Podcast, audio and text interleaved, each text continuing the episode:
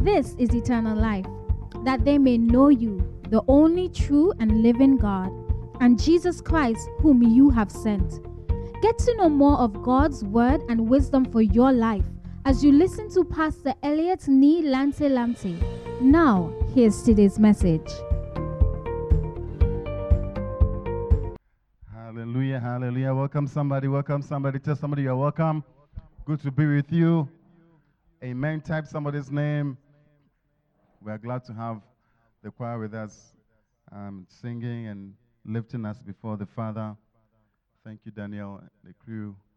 We have Mavis here with us today, Janet with us. So lovely. Um, God bless you. Today we'll be having um, our own brother speaking to us. Wow, I'm so eager to hear from him, to be refreshed by the word of the Lord and by the prayers. Amen. Hallelujah. So we are so blessed. So I want you to tighten your belts, get your notes, get your Bibles with you, and let's listen to what the Lord has to say. Let's welcome our brother Kusi. Put your hands together for him. Put your hands together for them. Amen. Hallelujah. Wow. Wow. What a privilege. What a privilege. Um, I'm so, I don't know. Think this is the first time I'm doing something like this. So um, I pray for the grace of the Lord. Hallelujah. Um, shall we pray? Father, we just want to thank you.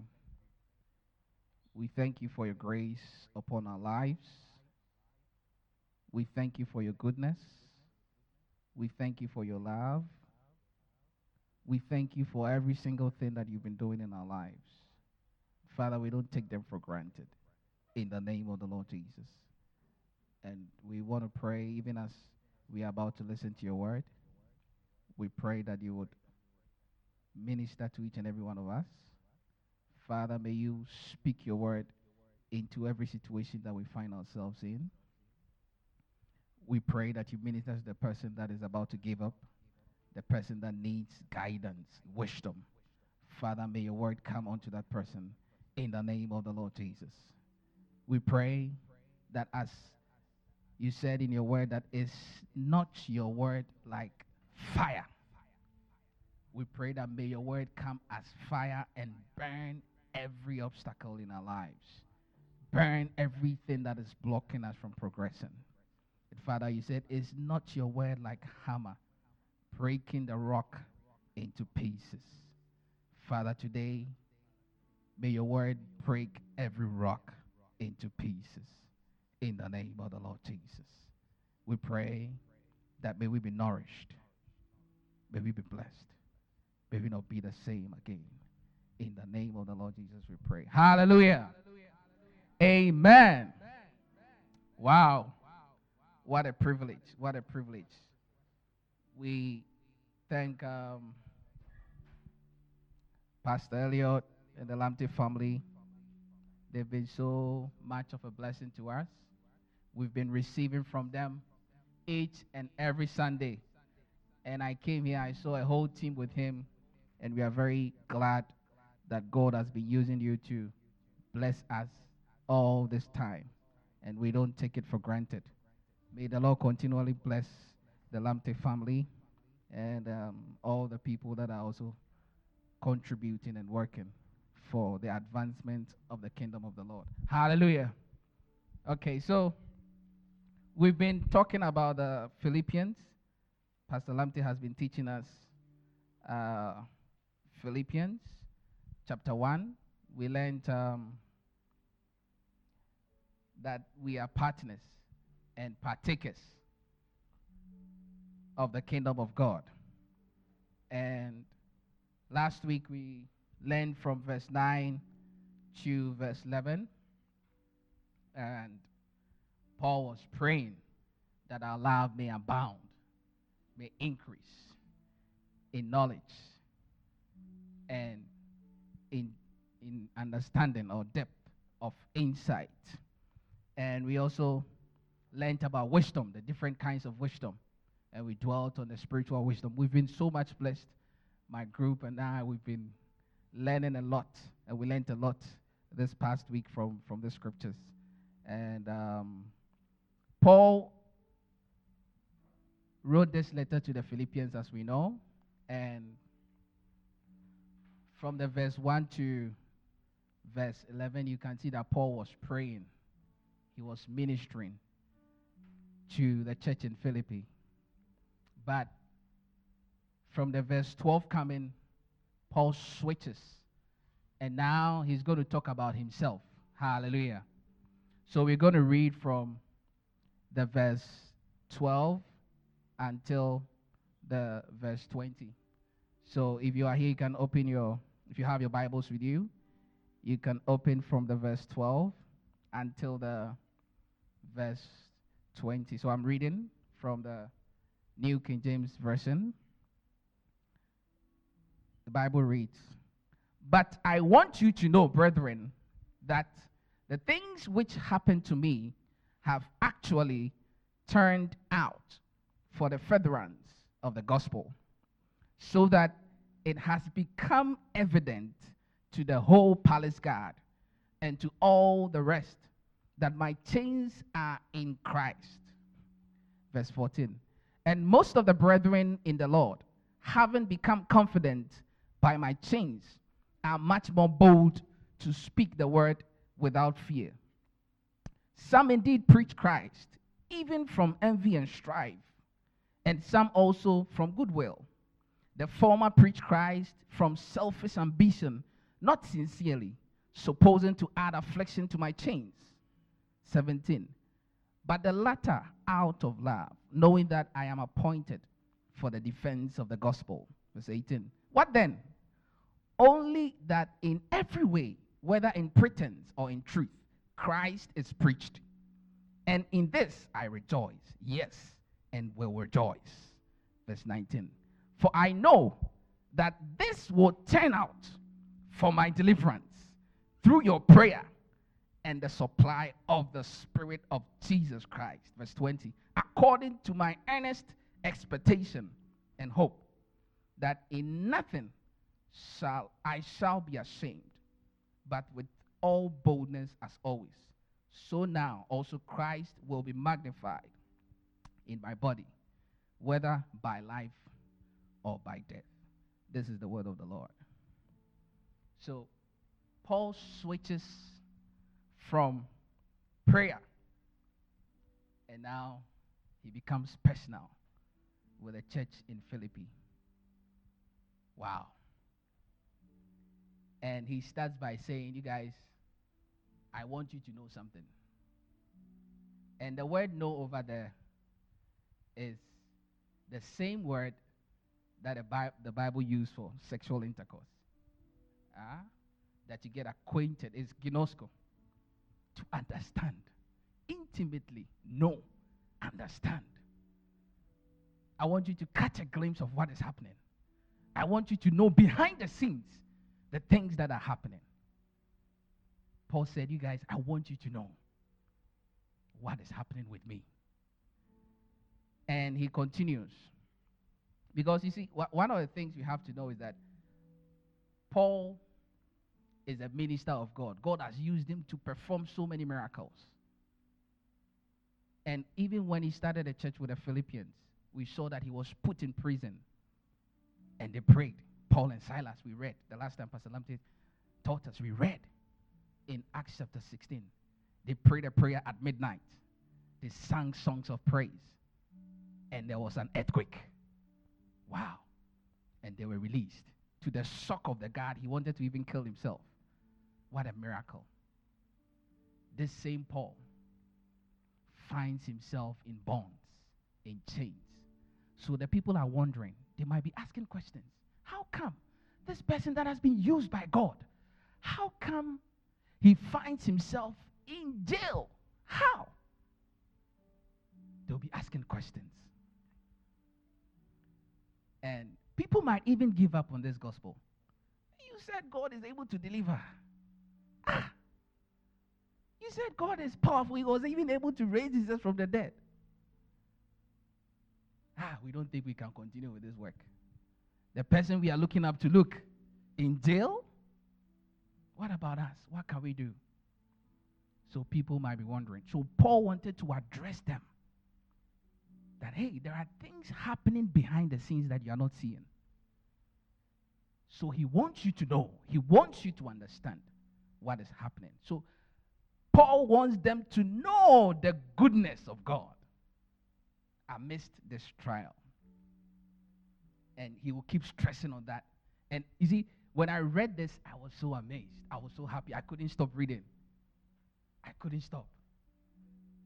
My roommate was there. My books are all over, and I'm just, I'm so happy. I can't stop. Wow. And Paul continues to say, hmm, But I want you to know, brethren, that the things which happened to me, you see, everyone knows Paul is in prison. I'll get to that. We'll get to know. I pray that I'll be able to be quick and then we go. He's in prison. Everyone knows. He himself, he knows. But he doesn't talk about the prison. He says, The things that happened to me. the things that happened to me. He, he doesn't even want to mention. Eh?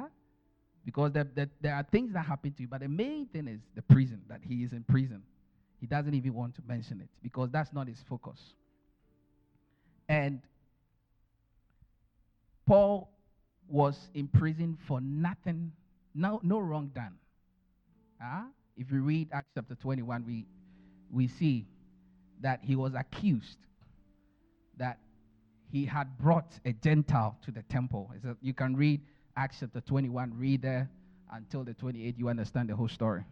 But he was determined to go to Jerusalem. He went to Jerusalem. He met with um, James and Peter and John and all the others.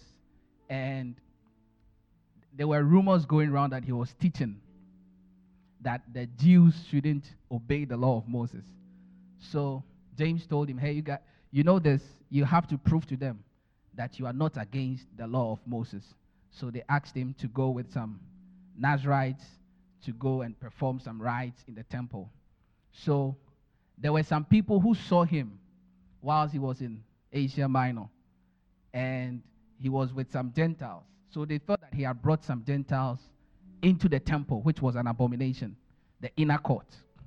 So whilst they saw him performing his rites, and they claimed that, hey, this guy has brought a Gentile. This guy is against our law, against our teachings. So there was a riot, and they even wanted to kill him. But to the mercy of God, a soldier came, a Roman soldier came to deliver him and he was he went to the Sanhedrin. They were accusing him, and there was no witness. Nobody could come and accuse and say, "I saw Paul with a Gentile in the temple." But he had a lot of people who hated him, and he was taken to prison to Caesarea for two years. Then later on, he was taken to Rome, and he stayed there for two years. It's a very beautiful story. You can read um, from Acts chapter 21 going. So Paul had not done anything wrong. He has been put in prison. People are wondering, what is wrong with our man of God? And Paul wants them to know what is really happening behind the scenes. So he continues to say that, that the things which happened to me have actually turned out for the furtherance of the gospel. They have turned out. They have turned out for the furtherance of the gospel. So Paul lists the advantages. And the title of my message is The Advantage of Disadvantage. Hallelujah. The advantage of disadvantage. So they thought Paul was disadvantaged. But Paul addresses all the advantages that had come out from this disadvantage. So the thing that really shocked me when I read the whole passage is that Paul consistently mentioned only good things. Only good things from the verse 12 going down. Only good things about his imprisonment. The only thing he mentioned that was not good is the fact that there were some people who were preaching with envy and strife, and they wanted to add pains to his um, his chains. But even that it was still advancing the gospel because they were preaching Christ. So you could see that Paul was just saying good things, good things about this disadvantage, good things about, about what is happening to him in prison. He could have talked about discomfort, loneliness. Even though he was put under house arrest uh, with a soldier standing by him and they were changing the soldiers over and over. But he didn't talk about all the disadvantages. He only talked about good things. I don't know what you're talking about in the situation you're going through. I don't know if you are seeing the goodness of God in whatever you are going through. There was a time when Elisha and the king of Syria, the king of Syria was planning strategies to fight the king of Israel and the whole Israelites. But as they were discussing things in secret, Elisha will hear from the Spirit and he will go and tell the king of Israel that, look, this is what they are planning. And by the time they realize their plan has been uh, known by the enemy and it was not able to work out. So he did it over and over. And the king sat down and called all his guys and said, ha, Is there any among you who is giving the king of Israel the hint or our strategy? And the one servant said, No, it is this prophet Elisha. The things you say in your bedroom, he hears and he tells the king. So the king said, Ah, who is this prophet? So he gathered all his army and they went to Elisha. You can read it in Second Kings chapter 6. Very beautiful story. And they got there, a whole big army. And Elisha could see only good things. An army about to defeat him, and the guy was confident. He could only see good things. But his servant, all that he was seeing was the bad, the disadvantage around him. And he said, Master, what are we going to do? Look at the, the army. And I'm sure Elisha laughed. He was like, You don't know what is happening. You don't know the goodness of God in this situation. You don't know. So Elisha had to pray that God will open his eyes. And he prayed and his eyes was opened. And he saw the army of God on horses far larger than the army of the enemy. And Elisha prayed that God should blind their eyes. And he led them to the king of Israel. and the king said, Master, what should I do? And he said, You, you, you've gotten an enemy free like that. You want to kill him? No. Give him food, food to eat, serve him, and make him feel at home. So they served them and they were happy. And their eyes were open. They said, What? Where are we?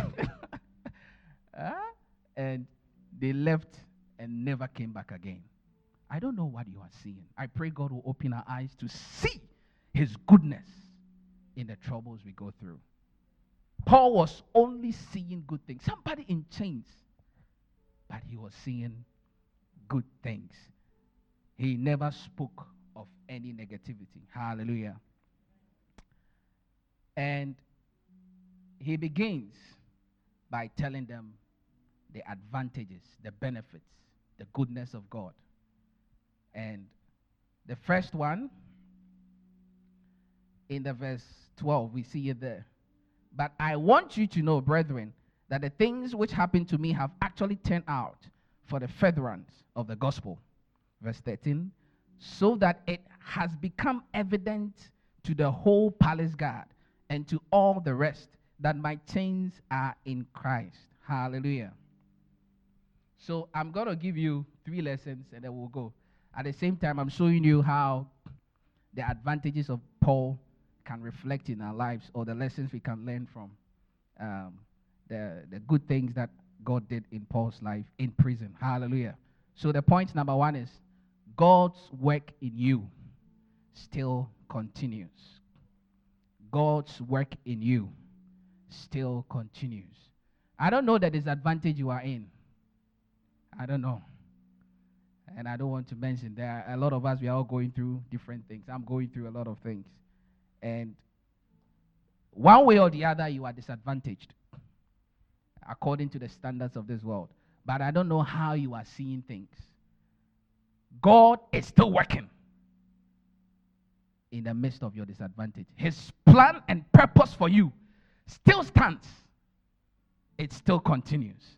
So, Paul finding himself in prison, the very reason that they could block him from advancing the gospel, they could block him from preaching, but it turned around that this blockage has rather even helped for the same purpose he was in prison to continue. They wanted, it to, they wanted to stop him from preaching the gospel. But putting him in prison didn't stop the gospel from being preached. Hallelujah. And he's saying, me being in prison advanced the gospel, progressed the gospel. The gospel continued to grow. Now, your disadvantage doesn't stop God from acting on your behalf. And it does it, it never means you are out of the will of God.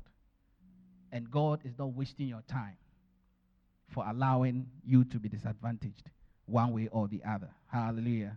Now, the verse 13, he's saying that so that it has become evident to the whole palace guard that all and to all the rest of and to all the rest that my chains are in Christ. So he's explaining how that his chains is still feathering the gospel, is still advancing the gospel. And you have to know that when Paul was in prison, as I said earlier on, there were constant changes of guards. Within the day, there could be three or more guards that would come and stand by him because he was under house arrest. He was at a place we call it Praetorium. Now, in the olden days, it was the place where the commander in chief of the whole Roman army, where he was residing, and normally was tents. Huh? You see, they, if you watch, if you had watched uh, some of these old movies before, you could see they were living in tents in the forest. Huh? So that place was the, the original meaning of Praetorium, the palace.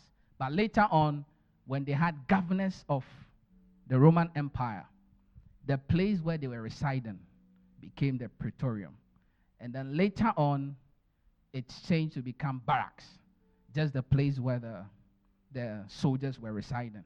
So Paul was put in the prison of the barracks. If you come to my hometown, I went when I went to Ghana. I went to visit the fort. Uh, the British built a fort, um, and I went to the prison, the place where they put our king. Uh, they arrested him because he was resisting the colo- colonialism, and they put him in prison. And the prison was located on the barracks where the fort, where they were the commander in chief and all his soldiers were residing. There's a small prison there. Uh, that was where he was residing. And he have guards around him. And they will escort him to come out, get fresh air, and then he will go back in. But he was always under constant um, guard. So it was the same with Paul. Now, every soldier that came to Paul, what would the guy do? He preached.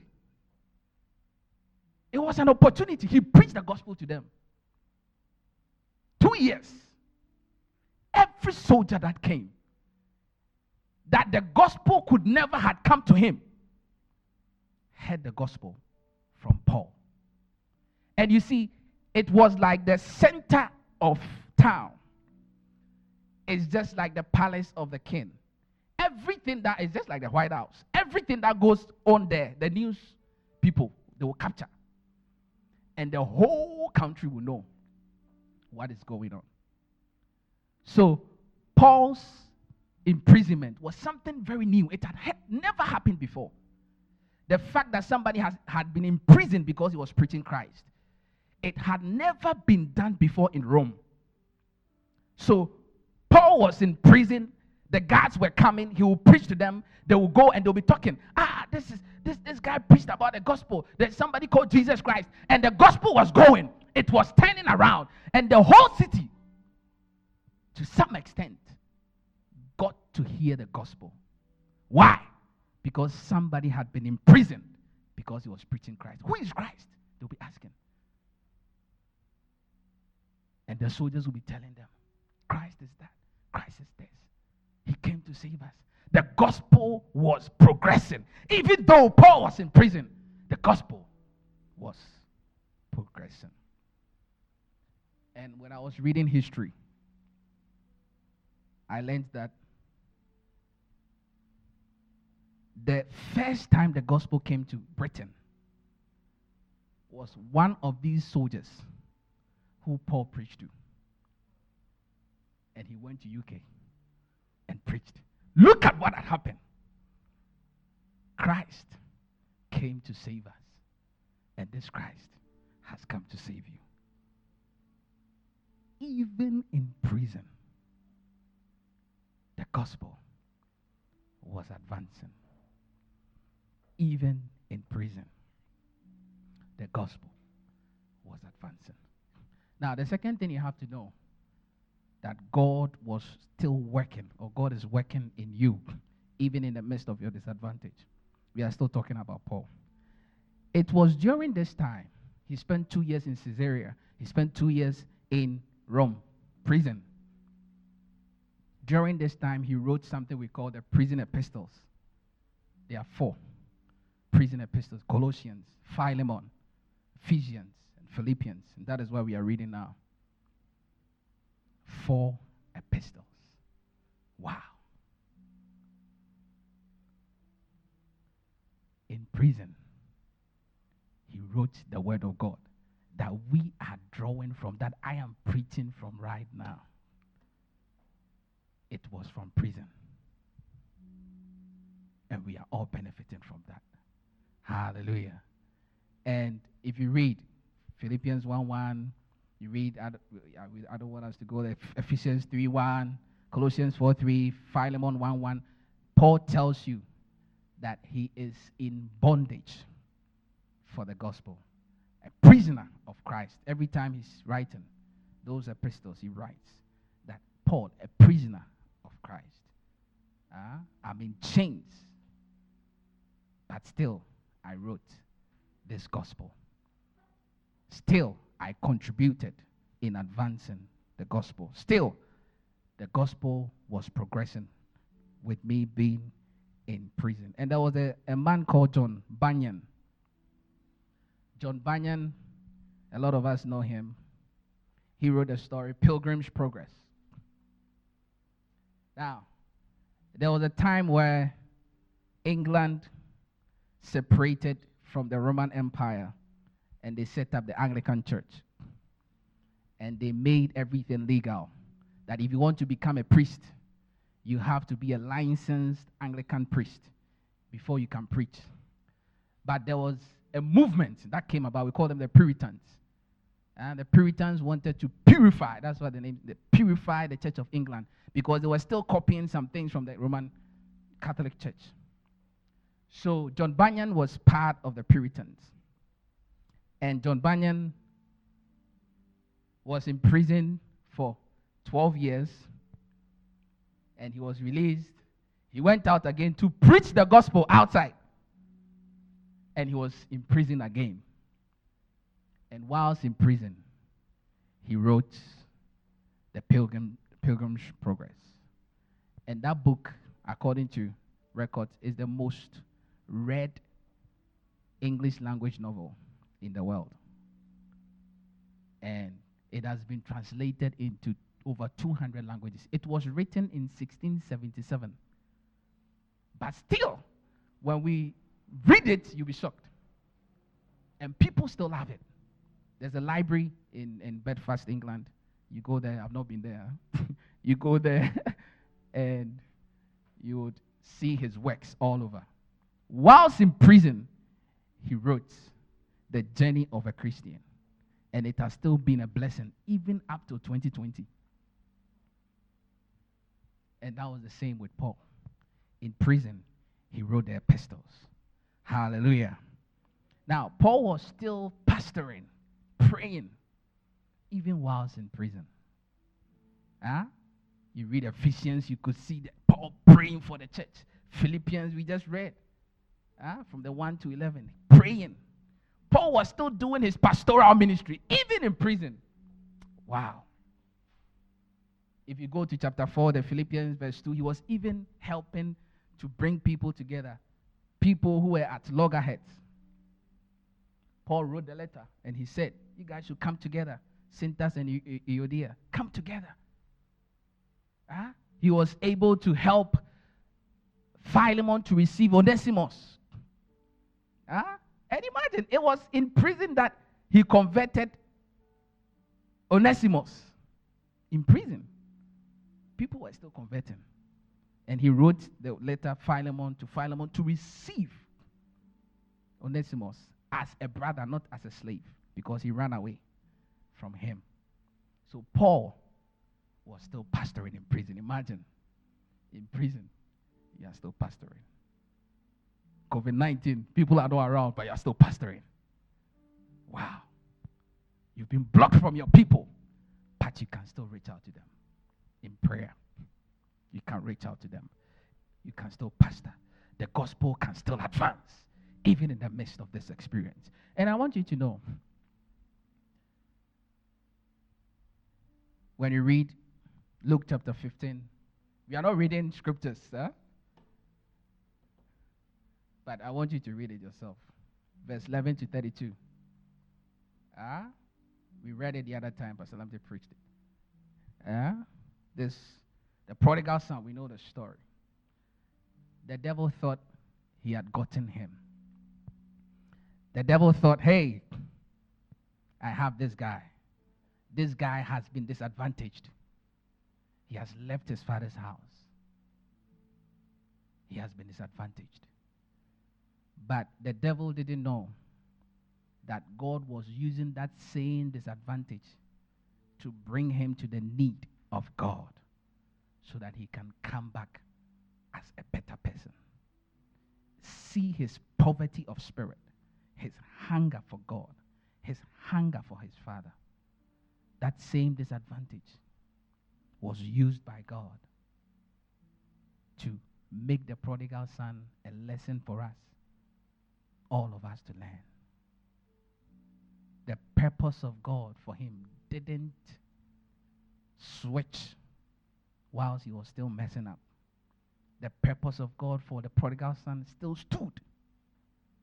He was the one who had to just shift and come back to his father.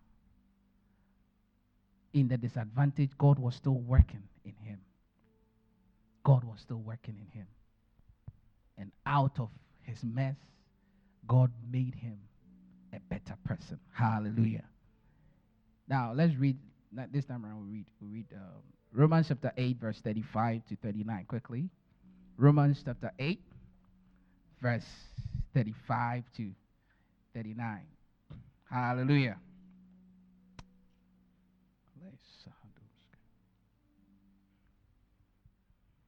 All right. Who shall separate us from the love of Christ? Shall tribulation or distress or persecution or famine or nakedness or peril or sword? As it is written, For your sake we are killed all day long. We are accounted as sheep for the slaughter. Yet in all these things we are more than conquerors through him who loved us. For I am persuaded that neither nor life, nor angels, nor principalities, nor powers, nor things present, nor things to come, nor height, nor depth, nor any other created thing can be able to separate us from the love of God, which is in Christ Jesus. Even in your disadvantage, the love of God still stands. The love of God is still there for us. And there is nothing that can separate us from His love. There is nothing that can separate us from His purpose for us. There is nothing that can separate us from the plan He has for us. Nothing. Whether we caused it or the devil caused it or we contributed, I don't know how. But His love still stands, His purpose still stands and his goodness will still be seen. His goodness will still be seen in the mess. I remember some time ago when my brother called me and then he told me that my grandmother had passed away. And my grandmother was, I lived with her from age 12 to, till I came here. She taught me how to pray. She taught me how to do visitations. She started a church that we were all going to, in a Presbyterian church in our locality. And she taught me how to pray for the family. I learned it from her. And when I learned it, every day I'll be praying for the family up till now. And I've never stopped. We will close from church. He would, she would get together with the leaders of the church. I was a very small boy. He would put me inside. We would go around visiting the members who didn't come to church. And they would ask them, Oh, how are you doing? How are things going? And they would be so blessed that the pastor and the, the board members have come to visit them. They were so happy. When I received the news, because I wanted to meet with her for the last time, I was very saddened.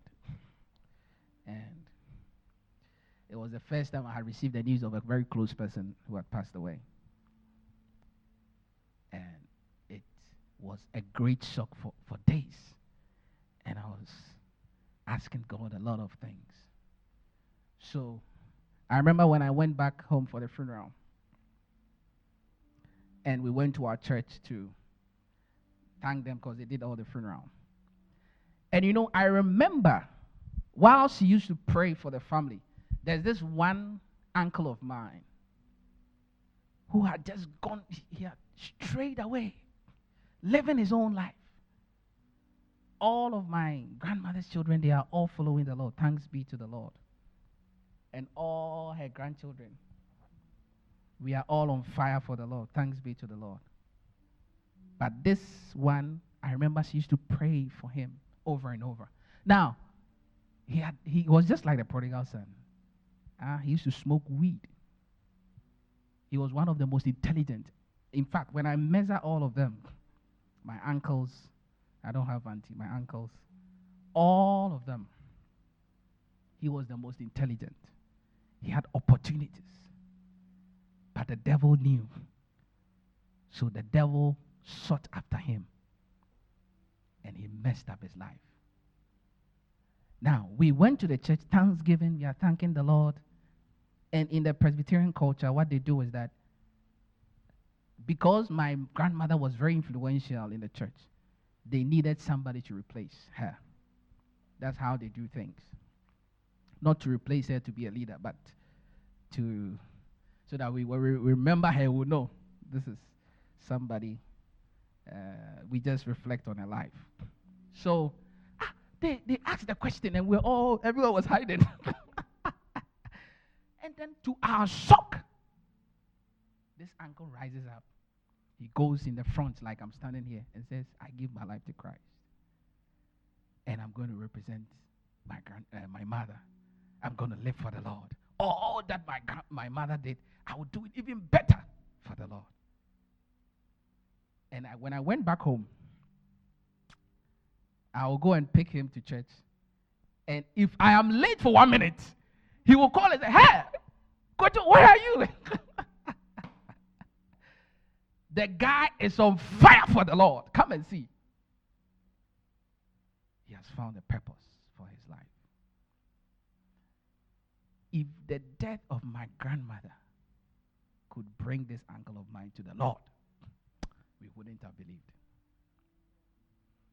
To the disadvantage, we're grieving, we're, we're sorrowful. But God had raised another person. The prayers we've been praying, she's been praying for years for this man to be saved. She didn't know that her death will cause him to be saved. Number two. I'll be left with the last one, and there we go. Number two, others are encouraged. Others are encouraged. By your disadvantage, others are encouraged. We can get it from the verse 14 to 17. Let's go Philippians chapter 1, verse 14 to 17. Hallelujah. I'm reading Philippians chapter 1, verse 14 to 17. We've already read it. And most of the brethren in the Lord, having become confident of my chains, are much more bold to speak the word without fear. Some indeed preach Christ, even from envy and strife, and some also from goodwill. The former preach Christ from selfish ambition, not sincerely, supposing to add affliction to my chains, but the latter out of love, knowing that I am appointed for the defense of the gospel. Hallelujah. Now, Paul was in prison. and to our shock and to our amazement, instead of people crying and being downhearted, depressed, rather, it gave confidence, boldness to the other brothers, to the other Christians. They rose up and they went out to preach the gospel. When Paul was with them, they were shy, they were hiding, they couldn't preach the gospel. But when Paul was in prison, we don't know how, one way or the other, confidence, boldness came to them. And they went out to preach. They said, Ah, devil, so you think that the worst that can happen to a preacher is prison? Ah, then we will be there. If that is the worst, we will be there. Paul was calm. Look at the letter he's writing. If you were there and you hear this, you'll be something will jump in you, you go and preach. Somebody in prison and look at the things he's saying. You'll be charged. So the guys, the brethren were charged. And they went out with boldness because the guy is in prison, but the Lord is using him. The guy is in prison, but he is a joy. He's joyful.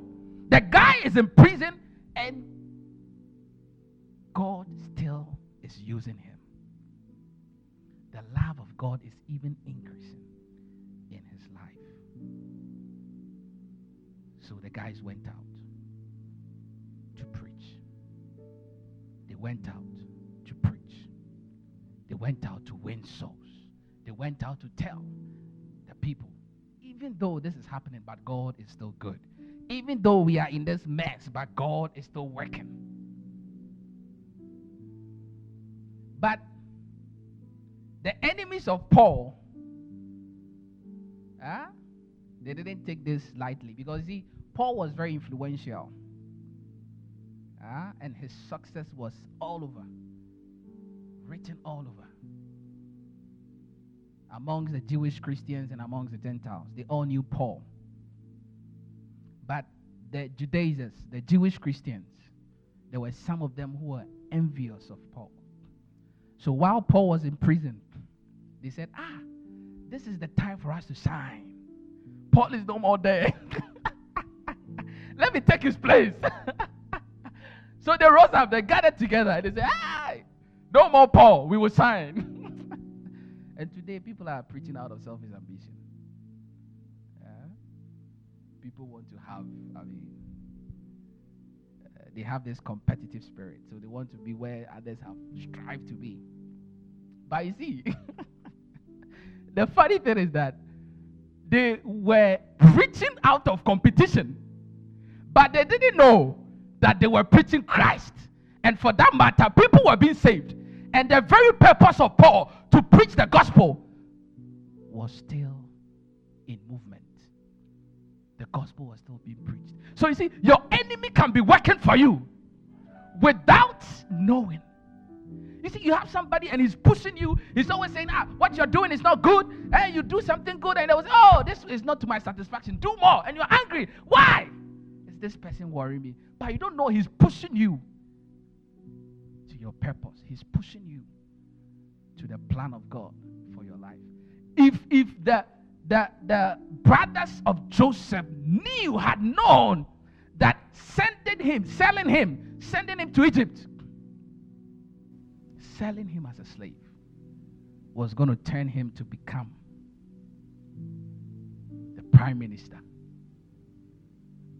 They would never have done that. I'm telling you. they would never have done that.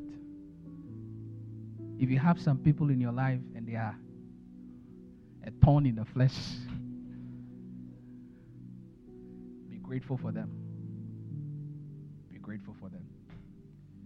Uh, if you have a challenge in your life, you've prayed, prayed, uh, uh, it's still there. Be thankful. That is why Paul said, In my weakness, that what the grace abounds. Grace of the Lord abounds. Uh, everything that is happening, all the disadvantages in your life, uh, God is working behind the scenes. If only your eyes could be open, you would see the goodness of God all around you. The goodness of God all around you. The goodness of God. So, the Jewish Christians who were preaching out of envy wanted to challenge Paul. Huh? They were preaching the gospel, which Paul wanted to do to the glory of the Lord. Hallelujah. Let's go to Romans chapter 15, verse 4 quickly. Romans chapter 15, verse 4.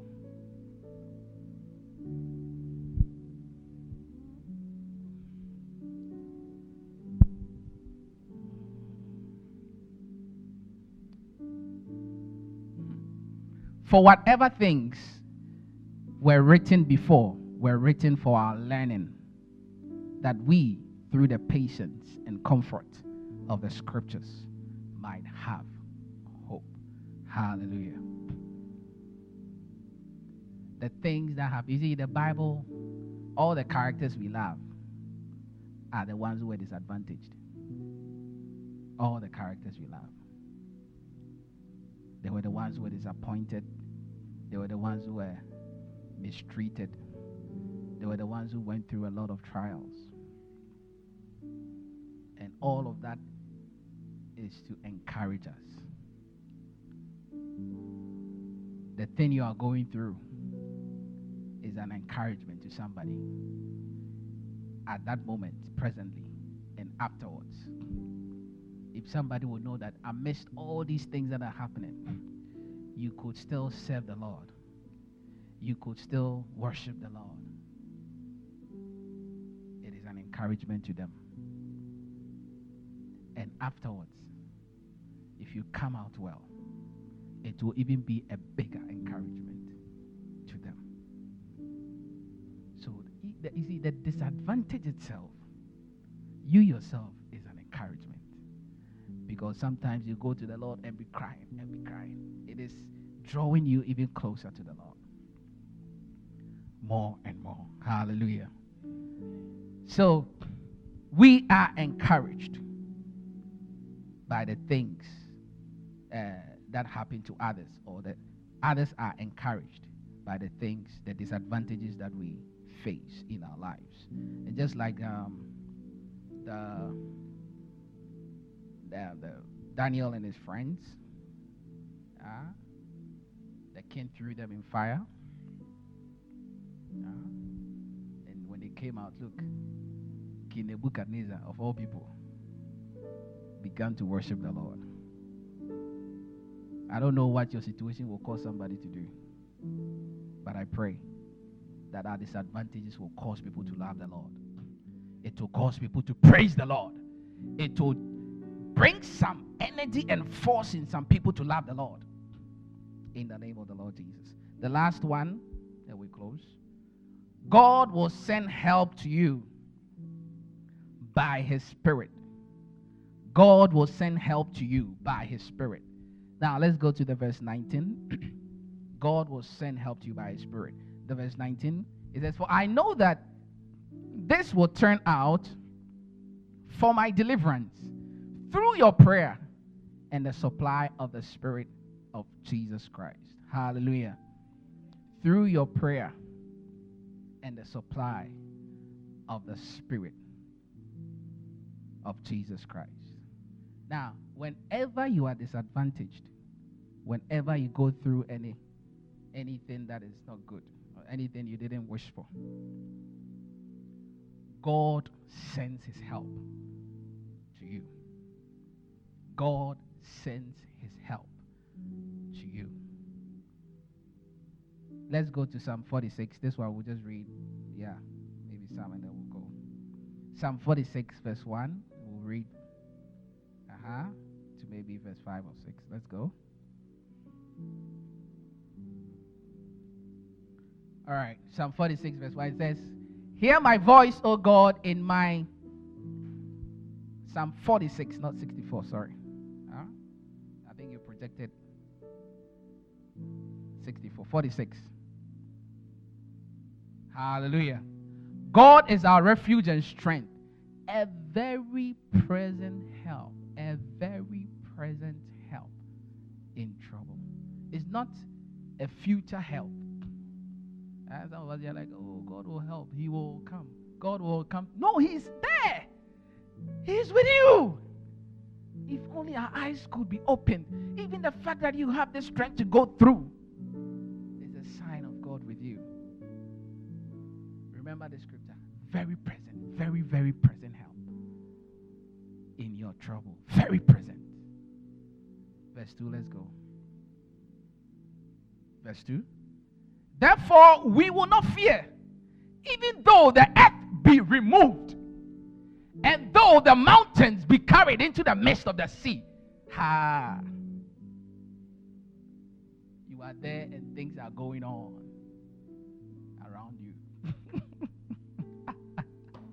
The mountains are moving. Hey!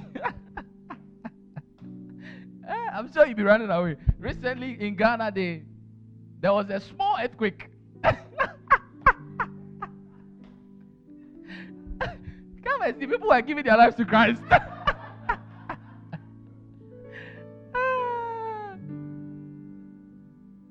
earthquake. And you are not moved? Kind of human being are you? What a shock. Ah, let's go there. The verse 2. Hey! The earth has been removed, though. It's not like it has been divided. you see, sometimes you think you see, the, the Bible is true. Huh? It's true. It's not like the, the Bible is trying to imagine things. Eh, they are real. Somebody else. So, ah, the, the things in the Bible are they really real? they look like stories that are novels, uh, fiction. No, no, no, no, no. There's no fiction in the Bible. I beg. Tell somebody there's no fiction in the Bible. Or write, write it there. Uh, the Bible is not fiction. I beg you. Even though the earth be removed, the mountains be carried. Do you know how heavy a mountain is? Mountain is to be carried into the midst of the sea. Huh? All right, let's go. These are well, they are representatives of things that are beyond us. Okay, they are not really not like the earth will, will move. Yeah, it's not literal. Okay, all right. But the worst of the situations that could happen, the worst of the situations that could happen. Though its waters roll and be troubled, though the mountains shake with its swelling, there is a river whose streams shall make glad the city of God. Paul in prison, he was joyful. You can read Philippians, Colossians, Ephesians, and you could see he's encouraging them. he's glad. What is making him glad? Why? A very, a very, a very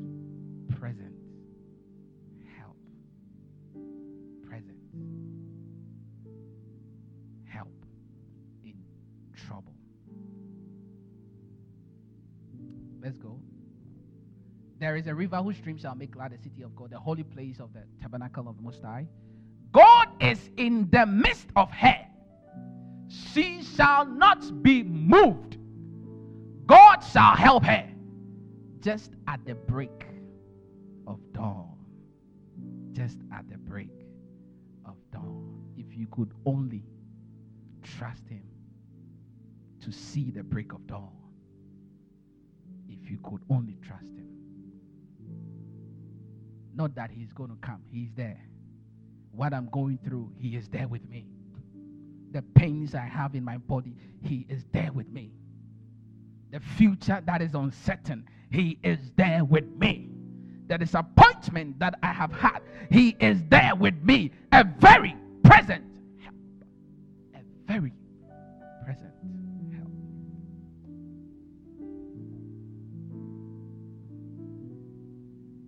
Daniel was put in the lion's den, God didn't come to save, He was there. Presently, present, present.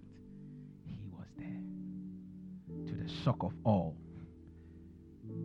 Not one, one, not even a hair fell down. But when we threw the others inside, come and see. That's the difference. What you are going through, if we are supposed to put somebody there,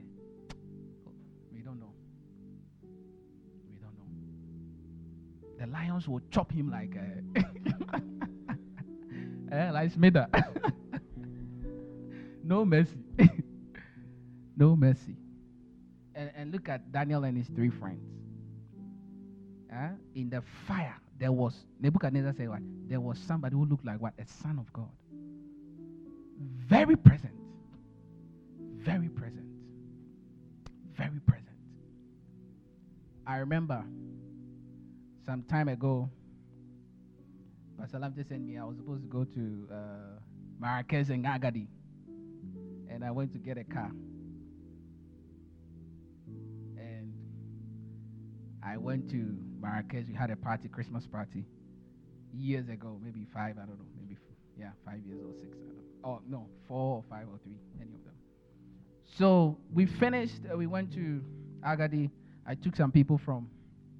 I took the girls who were dancing to go to Agadir. We had a nice Holy Spirit entertaining all of it put together. uh, we were coming back at night because I wanted them to come. We are having, I think, Bible school or summer class, one of them. I wanted them to come and benefit. So I was bringing them. One of them was preparing for exam, so she was studying whilst I was driving. So we got in the middle of the road, in the middle of nowhere. I didn't know my bearings, but we're close to Settat, uh, village somewhere. You don't even see buildings around there. Village, no buildings around. Ah, and then the car started. I said, no, no, no, this is not true. this is not true. At dawn, at dawn, at dawn. This is not true. Ah, we pushed. Hey, the car stopped. The girl said, Brother Kusi, what can we do? I was the only guy, eh? They said, Should we go and push? I said, Hey, I beg you. You want to go out at this time? They said, No, let us push. Maybe. So the girls went out. I was even crying for them. And they were pushing the car. Pushing the car. But we didn't see any progress. So I told them, Come and sit inside. We sat inside. I said, What can I do? I called Pastor Lamte. I'm sure he, he, was enjoying life. I don't know that, but I'm sure he was sleeping. I called. I called um, a certain man I know. Yeah, a very good friend. He's now in, in Ghana. I called him because he he was he knew something about car and all that. Ah, he was also sleeping. So I I the girls were also there asking questions. So what is wrong? What could be wrong? I said, let's be quiet let's let's let's just let's just try and see what is going on. So I, I said a prayer whilst I was inside. I said a prayer because you see, our first reaction, I called Pastor Lamte, I called somebody because we want people to uh, help. But I remember God said, ah, so what about me? so I put my head on the steering wheel and I prayed And then an idea came come out and stand a black man standing by a car with girls inside. Uh, if you don't take it somebody will come and pick you to go to prison. I will stop them. Please please my car has a i don't even know if they stop what would they do? I don't know. So i kept and nobody stopped. I kept doing it whilst i was about to go inside i heard a voice go and do it So I did it, and somebody stopped. They came out and said, "Ah, what is wrong?" They checked and they said it might be the petrol or the diesel. I, it was using diesel. So let's go and fill in. But the gas station or petrol station is, I was on this side, and it's the auto route, and it was on the other side, and there's no bridge. I had to walk, and I can't carry the car. And in Morocco, you can't buy, you can't buy diesel in a fan, uh, in a bottle. It's not possible. So they told me I should sit in their car and then we should go there. They would talk to them. So I sat in the car. They drove me to the other side. We crossed the bridge. We went to the other side. Then they, I bought a diesel. And then they talked with the man. We had to pay extra. So we paid extra. They, they gave it to us. And then he talked to somebody and said, Hey, this is my guy. He's going to the other side. Because if I were to walk, it can take me one hour. So he told him, Please, he's going to the other side. So can you take him and go? So the guy said, Oh, I'll be glad.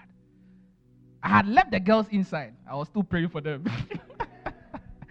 eh? So they the man took me in his car and we went. So when we got to where the car was, he didn't stop. He didn't leave me there. He said, Let me come and help you. So he came. And then we crossed to the other side and he put in the diesel. He went to spark the car, but it couldn't start. I thought he was going to leave. He stayed there. And he said, What can we do? He tried to check everything. And now it was getting um, clear. The, the, darkness was going. It was about um, 6 a.m., 7 a.m. So he stood by me. And whilst we were thinking, somebody came, an old man. I believe he's an angel. An old man came. And he was talking because he couldn't speak French and I didn't know what they were saying. So he talked with a man. And the man came to tell me, he said he knows somebody who can fix the car. So he within some few minutes he brought somebody. And they fixed the car. And then the car started. And we were so joyful and we thanked the man. And do you know how much I paid? I paid 100 times less. I paid about, I told him I don't have money. All that I have was like 100 dirham. He said, Oh, just give it to me. I gave it to him. Meanwhile, if I were to send it somewhere or they were to tow or anything, from there to here, thousands of dirhams. Hallelujah. I was shocked that in the midst of the disadvantage, a very present help. God used different people. People I have never met before. Helping me like ah, they know me. Only God can do that. I, I saw God. Now, when I came back, I came to see Pastor. I told him everything. I was supposed to send the car back. I sent the car back. And whilst I was packing, the car hit another car. And then one man stood up. Hey, hey, don't go. we have to seize you. now, the owner of the car came. And the guy went to me and said, Look at what he has done. Look, look. The man came walking majestically. Rich man. Saw it. Young man, you are free to go. The guy said, What? what? Maybe he wanted to get the money. I don't know. The man said, You are free to go. Go. A very present help. A very, I've seen this so many times in my life. Very present help in time of trouble. So let me just conclude. Let's go to the verse 20. The verse 20 quickly. It's not a point, it's a conclusion. Verse 20. Philippians chapter 1, verse 20. Thank you, Lord Jesus. According to my earnest expectation and hope that in nothing I shall be ashamed, but with all boldness, as always, so now also Christ will be magnified in my body, whether by life or by death. Now, if, if you read down, you'll see that he's talking about life and death, but God delivered him from the prison. Uh, he was set free, but later on, he was put back into prison. Excuse me, and he was beheaded. But it wasn't this this one. So Paul is saying the first phrase, according to my earnest expectation and hope that in nothing I shall be ashamed. That has been my story. I always tell myself, it's a scripture, Romans chapter 10, verse 11. Let's look at it. Romans chapter 10, verse 11, quickly.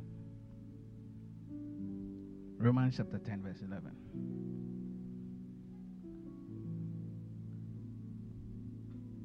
For the scripture says, Whoever believes on him will not be put to shame.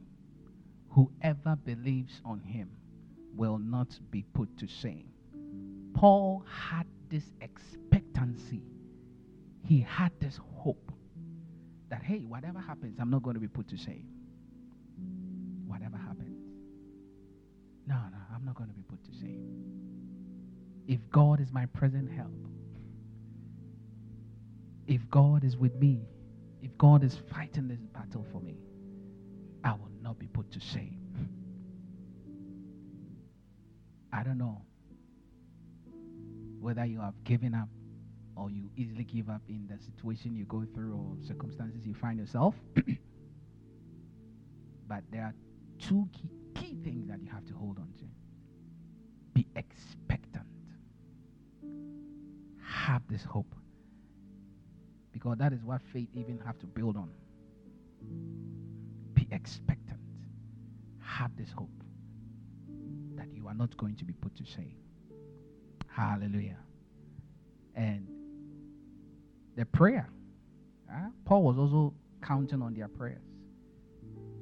Uh, and keep praying. Don't give up. Keep praying. I remember many of you have said it before, but when I, I went to India and I was coming back at the airport, and I didn't send my card to you, and they were going to, they told me I can't come back to Morocco, and I didn't have money on me. I only had 50 rupees, which is like 10 dirham. Lord have mercy. They said, no, they are not going to allow me to go in. That I should prove that I stay in Morocco. So, to cut the long story short, I was just so expectant. And I was hopeful that no matter what, I will never be put to shame. Based on this scripture, I will not be put to shame. And I, I, I th- this is my thought pattern. Think that way, I will not be put to shame. No, no, no. So they carried me like a prisoner. And they, they were taking me out of the airport. I should go back. So whilst they were carrying me to go, a message came. Take the young man the flight. And those who were carrying me, the enemies, they were the ones who held my back and became my servants. They put it there. And they were the ones who stood in front of me to go through protocol. And I was walking, the first time in my, in my life, I walked like a president, even though I was running. Because I was afraid. I was asking, what if the, the flight takes off? Because I was late time for the flight was over. So I was walking majestic, but I was running like this. eh? So we will get there. You see how you, you you're at the airport. You have to go through a queue and all that. I was just walking through like that.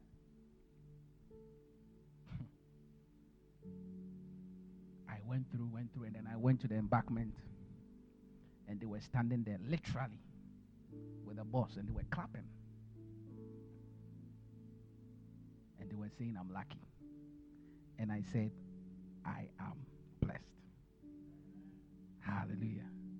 And I said, My God will not put me to shame. I went to the flight and they were like, What? We are not waiting for a celebrity.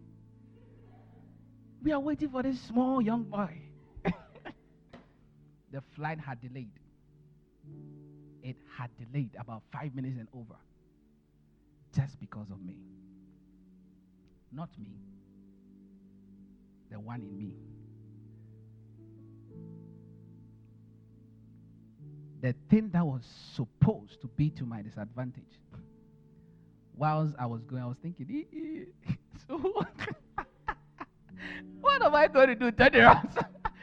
I don't have any friend there. Who am I going to call? What am I going to do? Am I going to be like the beggars at the airport? I knew, just like Paul, while I was in prison, my God will not put me to shame. My God will not put me to shame. I know this will turn out to my deliverance. These are the things you're supposed to be saying. You know, we've been we've been taught wrong by maybe our parents or I don't know how we're growing up. No. Don't expect the bad to happen. No. Serve a good God. In the midst of disadvantage, everything around us, if we could see its advantages. And Paul wanted to change the mentality of the Philippians. Don't see evil, but see good out of evil. And I want you to know that the things which happened to me turn out for the furtherance of the gospel. Everything that will happen to you, it is for the furtherance of the gospel. As Pastor Lamte will say, the kingdom of God will push forward, and the kingdom of darkness push backwards.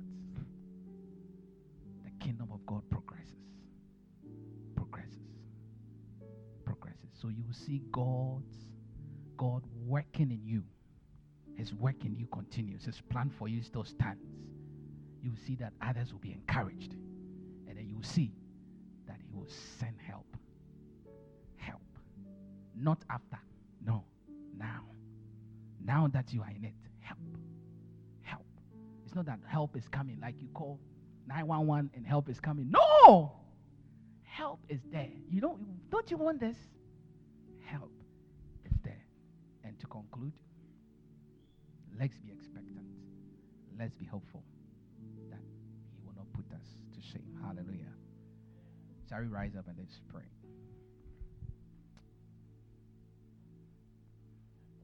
through it all,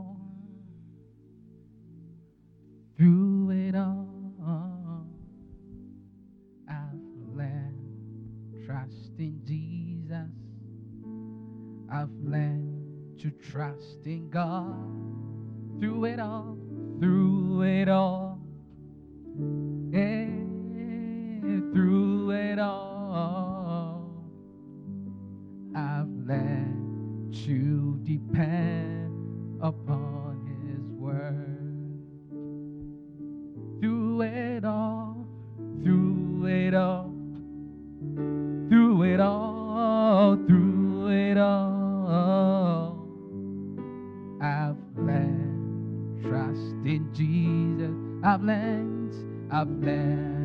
trust in God.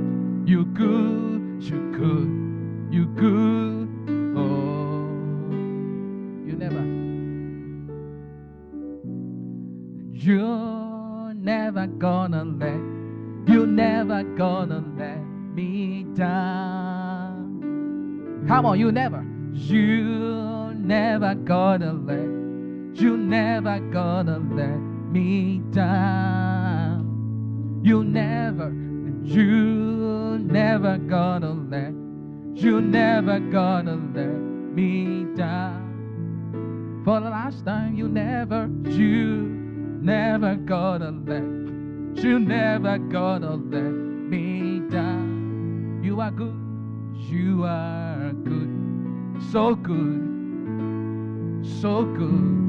Oh, you are, you are good, so good, you're good, so good.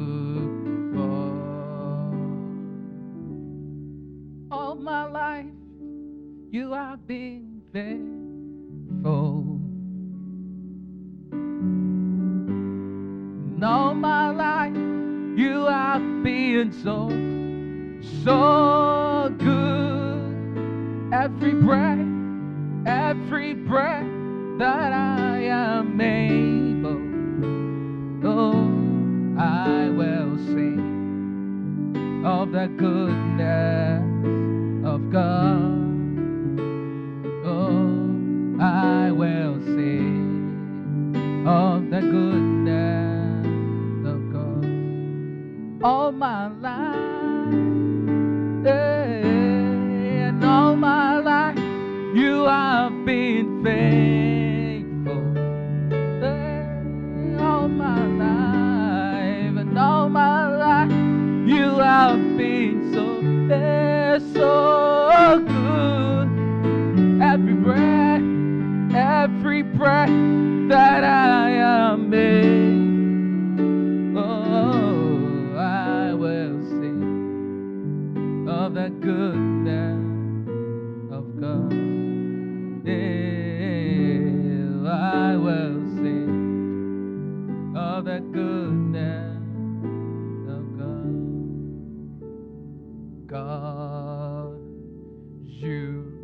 so good. In the midst of this disadvantage, Lord God, I will sing of your goodness. So good, so good to me, God. Yeah, you are so good, so good. You are so good. With all your heart. God, you are so good. God, God you are so good. I'll sing of your goodness. I'll only see your goodness. God, you are so good. You're so good to me. God, you are so good, so good. Are so good.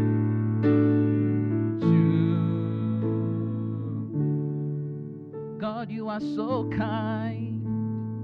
God, you are so kind. Ah, what have I done to deserve this, Lord? God, you're so kind. Your kindness, ah, I don't deserve. You are so kind to me, God. Oh, you are so kind. You are so kind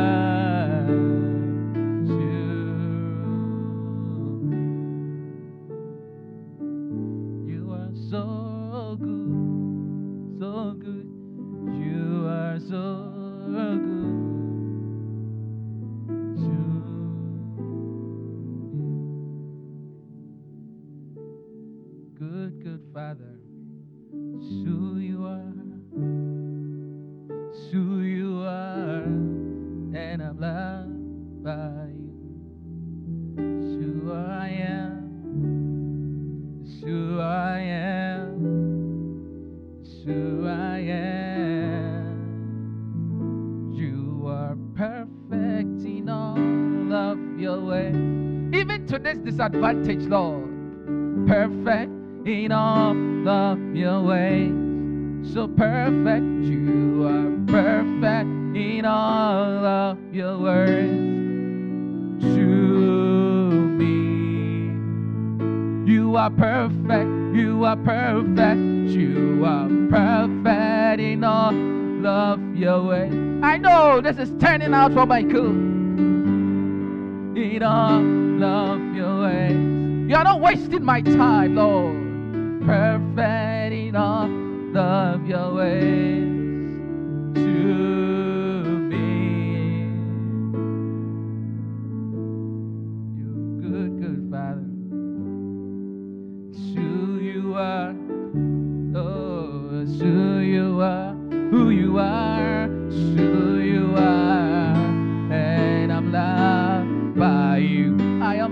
by you. Nothing shall separate us from His love. Who I am. Who I am. You are perfect in all of your ways. You are perfect in all of your ways. You are perfect in all of your ways. To me. You are perfect. You are perfect. Perfect in all of your ways. So perfect. Ah. Every work of yours is good, Lord. You are perfect in all of your ways. To me. Sing it again. You are perfect in all of your ways. To me. You perfect in all of your ways. This is working for my good. Love your ways. So perfect. You are perfect in all of your ways. To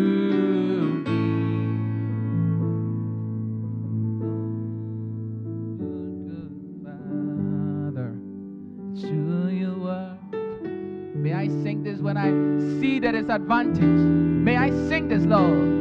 You are, and I'm loved by you. It's who I am. This is my declaration. I'm sure this is what Paul was singing whilst in prison. Ah, good, good Father. It's who you are. Even in the midst of this, who you are,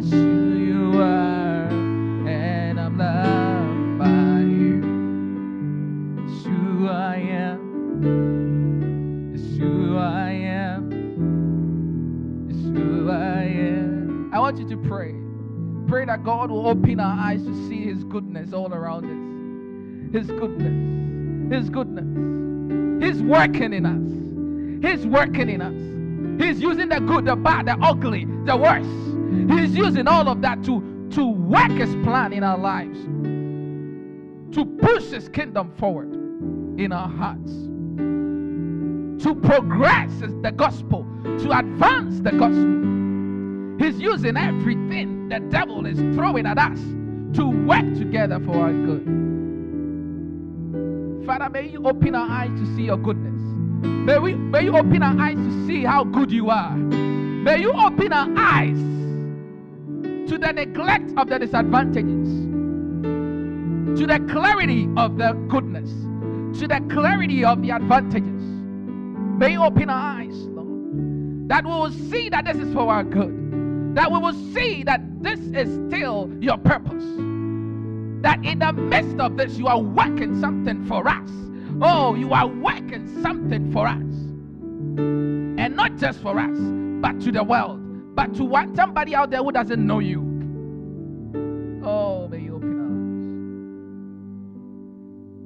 Subolo basia na haneges ko sufra hanevrenske liaska zavaha numbroho sumbre sunta kriaska safronto pronto biriaska ziende katunta kapaliende kaduske zegre anuska zimra anembre enuske may we see how good you are May we see how good you are. May we see how good you are. Father, today may you shift the mentality of somebody out there that has built this altars in his mind against you. He is hurt because of what happened the other time. But today may his eyes be opened. I pray the prayer of Elisha to his servant. I pray that prayer that Lord, somebody out there will have his eyes opened. That will see your goodness. We will see your kindness. We will see your greatness. In the name of the Lord Jesus. And our final prayer, I want you to just pray that may you always be expectant. May we have this hope in God. May we have this trust. May we easily give up. Look at Job. We easily give up because the devil wants you to deny God. The devil wants you to just put God aside. We learned there last week from Psalm 14, verse 1, that it is a fool who says there's no God. Who told you God is God is not in the midst of what you're going through? Who told you that? It is a fool who says there is, there is no existence of God. He exists in that situation. And if we could only trust, can we pray for expectancy? Can we pray for hope? Can we pray that we will hope in God? We will have this expectancy in God. We will expect God. This virus that is around, we are still expecting God. We will we have this hope in the Lord that it will be taken away. That God will use it to work something out. I don't know how things are going to go, but I believe His kingdom is going to advance more and more and more.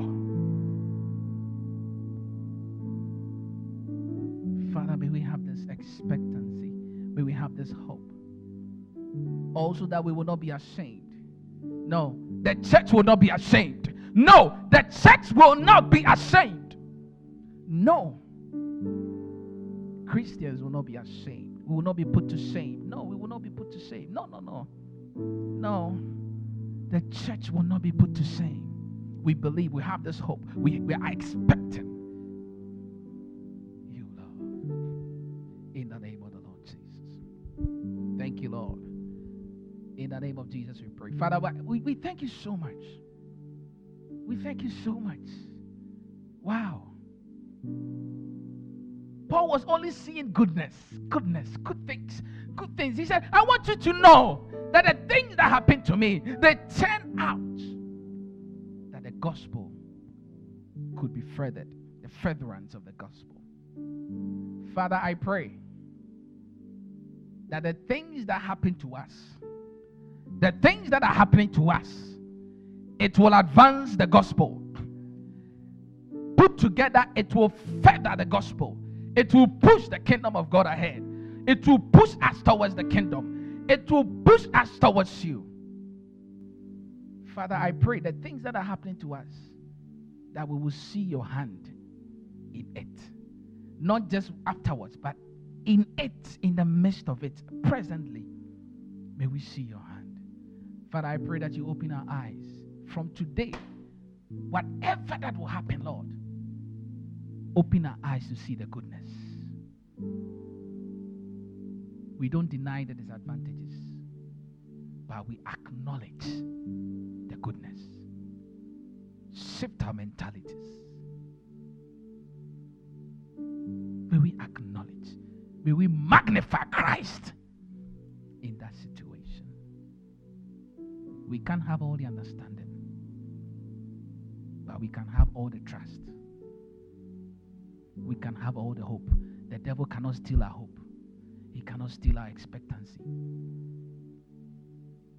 He will bring thoughts to us that we know we don't understand. We don't have all the understanding. But we will keep believing.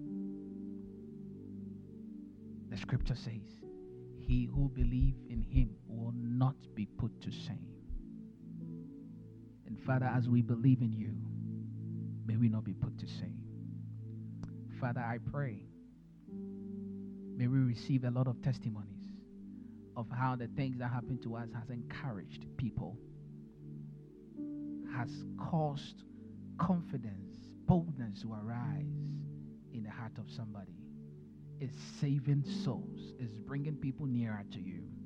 The things that happen to us are encouraging people. And Father, we pray that the things that happen to us, things that we are going through, the things that are so difficult that we don't know how to come out of it, the things that we don't find our way out, that we don't see how to come out of it, you are sending help.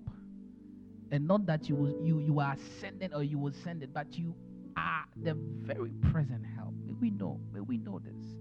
May we know this. The very present help. From today, may we never think that, oh, you will send help. No, no, no. May we see the help you are sending. Or you are you have already sent. May we see the angel of the Lord that is guarding us. May we see it. The, the confidence that we have to go through, the strength, the joy, the peace. May we see all of it and may we glorify you for that. That is why James said, Count it all joy when we go through trials. Because if ever you've never felt the presence of God, it is rather in your trouble that you feel God really, really, really present. Yeah. On the normal day, you are busy going, ah, you will not feel God. But the moment you go through trial, that is when God becomes ever present, ever present. From today, may we see that in the name of Jesus. Thank you, Lord. I don't know, Lord, but may you just minister to people all over. All over. Father, the healing somebody is waiting for me. That person know the healing is there, presently. There. The prayer request that has been risen above. May the person know it is there. The answer is there. The answer is there. Open our eyes to see the answer. Father, the church, we are praying to see souls. We are praying to see the church progress, advance. We are not waiting. We are seeing it now. Now. Now. And we will give testimonies for the hearts you are transforming, for the people you are drawing closer. We are not going to wait for a bigger thing. Now. We will give you thanks. Now. And from today, may we have a habit of thanking you now. Now, not to wait now. Now, because you are working now. You are working now in the hearts of men. You are working now. Even that is advantage. There are advantages all around, all around. Father, I pray for the centers that are watching. I pray for Cite, Lord. Today I woke up and I saw people were so far away from you and all over. But at the same time, Lord, you are drawing people to you. And Father, for that we are grateful. We want to thank you for the people you are drawing close to you. Within this pandemic, we thank you for drawing some people close to you.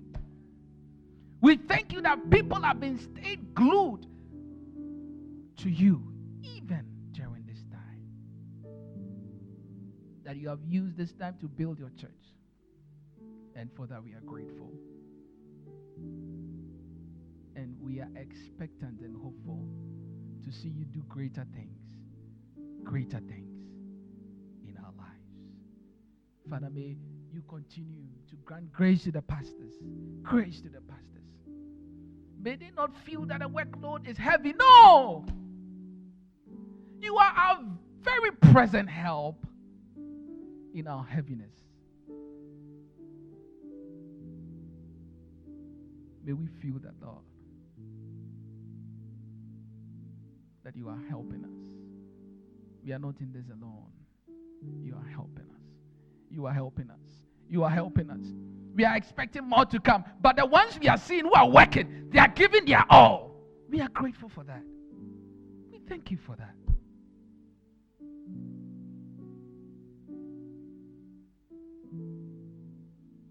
Father,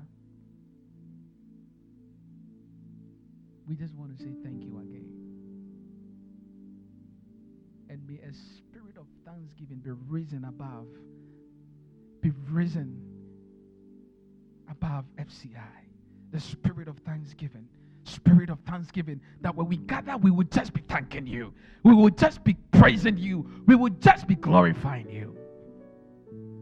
We, we won't talk about the disadvantages. No. We will sit down to thank you. We will sit down to praise you. Thank you, Lord. In the name of Jesus, we pray. Hallelujah. Can you give a big clap offering unto the Lord? Hallelujah. Hallelujah. Hallelujah, hallelujah. Put your hands together again. Wow. What a rich food, rich message we've received. We are so blessed. I'm so, so blessed. I don't know about you. I'm just so blessed. I believe you are really blessed. But I could say, God bless you. So it's a powerful message, very powerful. Um, I think I needed to be preached to. Yeah. And I think I need more preaching. Yeah. I now see what you have been enjoying all this while. I feel like also sitting down for some time. Yeah. Amen. We believe you have been blessed by today's message. Connect with Pastor Elliot Lamte on our Facebook page, Family of Champions International Ministries, and join our service live each and every Sunday on Facebook. Now we commit you to God and the word of His grace, which is able to build you up and to give you an inheritance among all those who are sanctified. Stay blessed.